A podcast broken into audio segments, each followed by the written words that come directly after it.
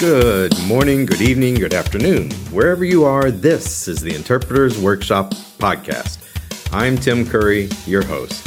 Here we talk everything sign language interpreting the ins, the outs, the ups, the downs, the sideways of interpreting. If you're a student, a new interpreter, experienced interpreter, this is the place for you. If you want to know more, go to interpretersworkshop.com. Let's start talking interpreting. And now, the quote of the day by Jim Rohn, American author, entrepreneur, and motivational speaker. Happiness is not by chance, but by choice. One choice was made for Zane by another, choosing him to interpret for a special person, and that choice changed his life for the better. In many ways, it has helped develop his career. I'll save that story for the episode. As an interpreter, we make many choices. What decisions to make, what decisions not to make. One decision that we must make is to take care of ourselves. And one of those ways, as Zane points out in this episode, is by choosing to be happy. Zane speaks to this point of how we must take care of ourselves and understand that some of the places we are in, we must survive. And there are ways to do that. And the way he says is a choice. Let's now go to Zane. Okay, let's take a moment to clear our heads Okay. and do what is word association. Okay. So I will tell you a word or a phrase, Yeah. and you just tell me the first thing that comes to your mind. Mhm. It could be an idea, another word, or a concept, or even a story. Okay. Okay. All right. Sounds good to me. All right. I have about 30 words here. Whoa. I will only pick a few. Okay. The first word is real. Authentic. Okay. Next word language. Connection. Next interpreter. Transfer of meaning. Okay. Mm. Attitude. Mm. Attitude. How you really feel about whatever it is. How we really feel. Hmm? That's nice. Yeah. Okay. Pet peeve. Um, lazy interpreters. Okay. Okay. The last one. Funny. Funny. The ability to see that side of things more humorous. I think, actually, I'm gonna, I'm not to tell you a story, but just to quickly elaborate, I think if you, funny for me in this context means the ability to laugh. And I like people who can laugh. And I like, I like the funny side of things. hmm People sometimes mistake and you go, well, that means you're not serious. But I, I, I don't think that is the case for me. I think there are there are people who are, for me, from my perspective as a funny person, there are people who are too serious. hmm That um, and I go, I don't even want to work with you because like you just bring the house down, right? Yeah, yeah. And uh, for those people who are funny and see those humorous, I think as interpreters, humor helps us. It's a, it's a, it's a survival strategy sometimes. that at the end of the day, when a survival strategy, which means that um, in those moments when the world seems to crumble and you cannot hmm recover from something you need the ability to to have some humor about it hmm as a way of going i can sink to the pits of depression and get so upset and i know drive myself to alcohol hmm or i can find a way to go hey, do you know what? It it it really wasn't your fault but let's look at this funny side to go hmm okay it was really tragic but in tragedy we must find humor because because when you giggle, you're going to feel good about stuff rather than if you don't giggle. And you got to find and hmm Yep. So you Yeah. need to giggle. That's Yes. it. Yeah. Well, you know what I'm going to say. Click on the links in the description to subscribe, send me some feedback, or to buy me a coffee. Thank you very much. Let's go back. Okay, so let me ask you one last Okay. question story. I know you had uh, a moment in your career where you interpreted for someone that many people around the world know. I would like you to take us back to the moment when you were asked to interpret for Queen Elizabeth II. How did your name come up for this assignment and or why did they pick you?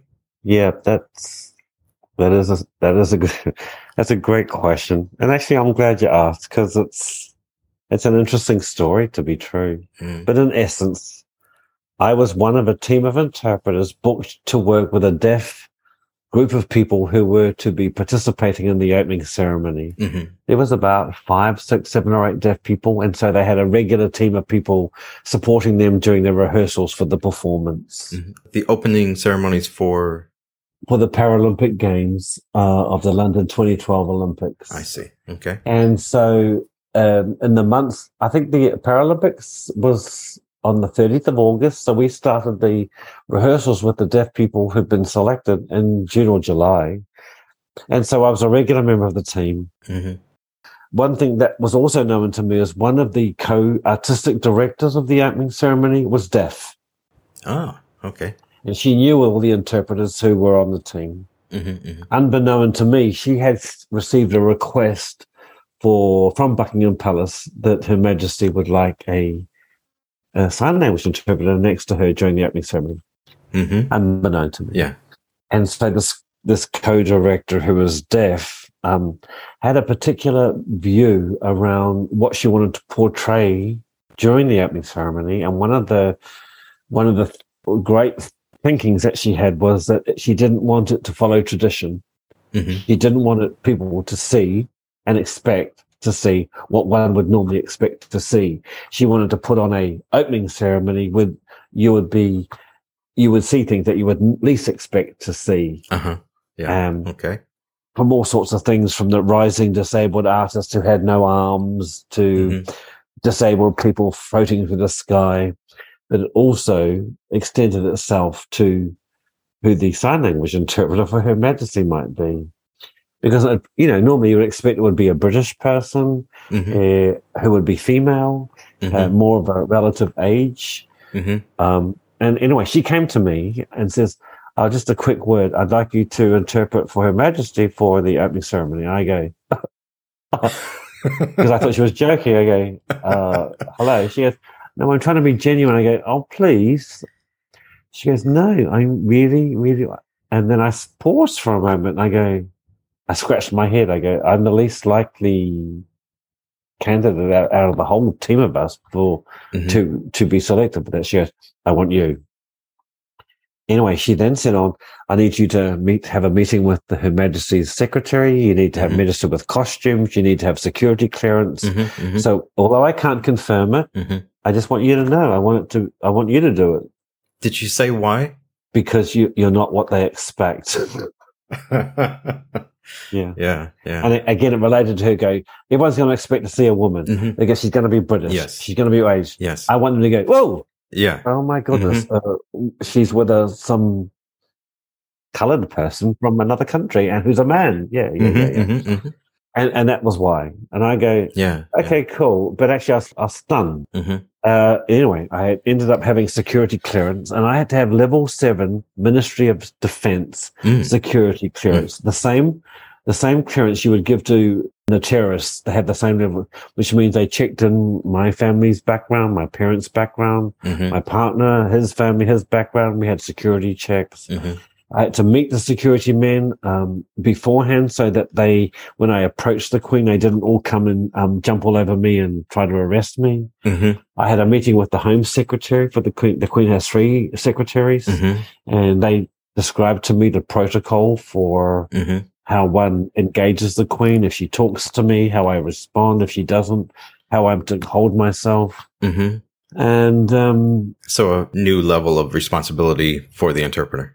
That's right. Yeah. Something I'd never helped before, but I managed to get the script. The script was only 17 seconds long. The line was, I hereby declare open the London 2012 Olympic Games. That's all she said. Ah. But I, I did, I went and I talked to the deaf team of people that were performing that night. Mhm, mhm. I go, I would like this translation to be one that you have created. Yes. So let's have a chat. So we had a great old chat, and I go, whatever we decided, I took that and that went out. Mhm. I didn't know, realize it. I thought it was going national. I knew it was going national. Uh-huh. I didn't realize it was going international. I didn't know that. um, anyway, I also had to go to costume, and I said, Mhm. "Hey, uh, the head of costume, I'm really happy to go down to Marks and Spencers and buy my own like dinner suit." and she looked at me like I'd go, "I'm sorry, you're working with Her Majesty. I'm so, we will make your suit." So that I got a special suit Ooh. made, tailor made by um oh Savile Row. Oh. Savile Row made my Ah. suit to measure. Do you still have it? had Arma- I do. I do still have upstairs. Armani, Armani shoes and Armani shirt and tie. And it was, when I put it on, I go, it just, it was just the most perfect fit. Mm. Anyway, I go, okay, I'm going to look like a million dollars. Mhm. Um, then I had to go and then, um, I, they, what do you call it? They have a lockdown when the queen, they locked the area around where the royal family comes in. So I had to Mhm. get in before lockdown. Yeah, yeah. Um, the royal family arrives because it wasn't just Her Majesty. Sure. Prince William was there. Prince Andrew was there. All the royals. Mm. And the Home Secretary said to me, Zane, I go, yes. Okay, this is how it works. The president of the Paralympic Committee will say, I would now like to hand over to Her Majesty to declare open the games. At this point, you are back against the wall. No one can see you, but there's a red carpet for the interpreter, which will lead up to a position exactly beside the Queen. You are not to go there. You'll wait for her to stand. When she stands, then you will make your way and stand alongside her. Hmm She will say her line. I hereby declare open the London 2012 Olympics. You will interpret. Um, and then you will wait till Her Majesty seats. And once she is seated, you will back away and you're clear to go. Well, go, fine. Cool, cool, cool. Mhm. Zane, Mr. Zane Hema, please put um, this earpiece in your ear so you've got we've got communication so you can talk to me Mhm. whilst uh, the event's going on. I go, okay, cool. So anyway, away it goes, and I now am standing against the back wall. Her Mhm. Majesty's. I have this red carpet that leads to me a position beside Her Majesty. I know it's just it's just it's like wow, it's just, this is just amazing. Yeah. it's just too much. Ah. So the um, president of the Olympic, uh, uh, the Paralympic Mhm. committee, he goes, I would now like to hand over to Her Majesty to declare open the games. So Mike, I began to move forward. I waited till she stood, and when Mhm. she stood, I moved up beside her. Mhm. She hadn't started saying her line, and I remember thinking, "Oh my god, I can't believe I'm standing here next to Wow. HM, HM." Yes. Anyway, she says her line. I interpreted the line according to what it is that all my deaf colleagues had agreed. Yeah. And then, and then fireworks to celebrate the opening. Well, This went crazy, right? hmm And I'm, I'm thinking, I think I have one of the best seats in the house watching this. Oh. Anyway, I'm waiting for her to sit down, right? Because my instruction was wait for her to sit down hmm and then you can back away. hmm And she didn't sit down. Oh. She stood there. So I didn't move. hmm And then I'm going, oh my God, I can't believe this. And she's still standing there. And I'm going, okay, don't move. But someone came up behind me, one of the home secretaries, and grabbed the back of my Armani suit and Mm. yanked it as if, and I turned around. I go, no, no, no, no, no, no, no. So I stood there, I turned back and I just enjoyed the fireworks. Mm. And they came up again and they uh, yanked on the back of my Armani suit. Mm. And I turned around and they were beckoning me, beckoning me to come back. I go, oh my God, I'm going to commit one of the most biggest tragic sins that you can do. So I Mm. backed off Yeah. And I turned around. I go, I got told to stay there till she sat down and then come away. And they go, yeah, yeah. And I'm sorry, we didn't get the message to you, but Her Majesty wants to go home and she couldn't get out because I was blocking her way. you were blocking Her Majesty. Oh my goodness. Whoa. I decided when she went home. And that's a true story. I'm not even lying. Oh. And I was only doing that because I was following instructions, but she changed her mind, but the message Mhm. hadn't got back to me. And so she was standing up there because she was waiting for me to back off so she could get out and go home. Mhm. Anyway, I backed into the room and Her Majesty uh, was leaving. She came past. She looked at me. She gave me a gentle nod and then Mhm. made her way off back for a cup of tea at Buckingham Palace. Yes, that's nice. well, well, you got the royal nod. That's nice. Well, that was the Queen's private secretary I was talking about rather than the Home Sec. I think I said Home Secretary. I meant the Queen's private secretary for that. Yeah. But yeah, I think um, I didn't know what that really meant, that job, because I was just um, oh, taking a job. But I remember Mhm. Uh, I got home and there was like 600 um, messages and WhatsApps and had because they had gone out around the world. Yeah. Yeah. Um, and what was really funny is the next day I had to go to work in North London at a social services job. hmm And I arrived at the job. I knocked on the door, and this dude came up and he opened the door and he goes, "Yeah, yeah." I said, "I'm a sign language interpreter for a, a, a meeting that they had." And he looked at me. He goes, "Um, um, did I we did I see you on television last night interpreting for Her Majesty the Queen?" And I go, "Yeah, that was me." He goes, "What are you doing here?" it was like a social services building. Why aren't you doing something with With I the go, queen. whoa. but I thought it was cool. I'm with the Queen one day, and the next day I'm back in Yeah. hmm on the ground on the ground. Yeah. And then I went for another job like a few days later, and I got to the job, which was the deaf school in North London. hmm And some of the teachers said, "Hey Zane, you're in Hello magazine." I go, "What?" Yeah, send send a page. Go and have a look at the staff room. So I marched down. Do you know Hello magazine? No. Oh, anyway, I found this magazine that's like a, a, a I don't know what sort of, it's got all famous people in it. Well, Uh-huh. and, and what's going on in their lives. Yeah. They're on the staff room table as Hello Magazine. I opened up, and in the center, there's a picture of me and Her Majesty. And I just go, so Wow. it just changed my world for a little bit. And then when Mhm. I arrived in Australia, where nobody knew me, yeah. I was trying to, I I had a three month rest. Then I was looking around to find job opportunities, but I still didn't really know Auslan. But I found this lovely lady who, who provided interpreters for the universities for deaf people, deaf students around the city. hmm And she was looking for people and she was happy to look at the possibility of me working with her. And she found me on Facebook and said, Hey, send me my CV. So I go, hmm okay. So I took a, I took a picture of me and Queen Elizabeth and I put it, I put it at the top of my CV and then Uh-huh. typed everything. I was offered work the next day. Yeah. So, you know, it sort of helped, it, it sort of helped to, I don't know, it's Uh, helped. It yeah. really has helped. Yeah.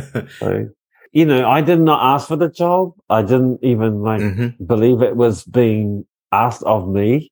Yeah, Um, yeah. But on reflection, I'm really glad that hmm it was because, like, you know, on one level, I'm a little Maori boy from New Zealand hmm who has somehow found himself all these years later standing next to Yeah. Her Majesty. Mm. And actually, it was on the 30th of August this year, 2022, Mhm. 10 years anniversary since I worked with her. Yeah. And sadly, she's gone on to, um, Yeah. to, to pass away just over a week or a week or so later, Yeah. sadly. Yeah. But you know, she's, I'm, I'm one of her biggest fans now because she's really helped me in my career. Yes. Ah, wow. Well, Zane, I think we need to leave it there. That was Okay. what else can we say besides interpreting for the Queen? Thank you for giving so much of your valuable time. Your royal presence is greatly appreciated. Awesome. Well, thank you, Tim, for know, asking me and being interested in my story. I'm more than happy to have shared it with you, and I appreciate uh, I appreciate the chat very, very much.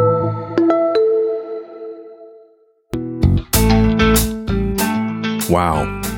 Wonderful stories from Zane in all four of these episodes. Let's look back at what we've heard today. One of the things Zane inspires in everyone he meets is to tickle your own funny bone. Laugh at yourself. Enjoy the humor in every moment. Because when you look from the perspective of humor, some of the tragedies, some of the situations that we need to survive don't hurt us or harm us as much. We have to survive. We have to be in good health, mentally, physically, and spiritually. So, find your sense of humor and keep teaching it to be better and better. Laugh, smile, and giggle once in a while. Lastly, how can anyone compete with such a story as Zane's interpreting for the Queen of England? It's a phenomenal experience, a lifetime experience. And as you can see, he put humor in every point of that story. Seeing the humor of him blocking the Queen, putting up a barrier between the Queen and what she wanted to do just by standing there. But what I want to take from this story is not just the entertainment of it, but the fact that he did not expect to be the one chosen for this. The humility he had, thinking that he was not the one for this job, is something we can all take heart in. And the humility he showed by asking the deaf in the group, How should I interpret this? What is the best way to interpret this for you and the world?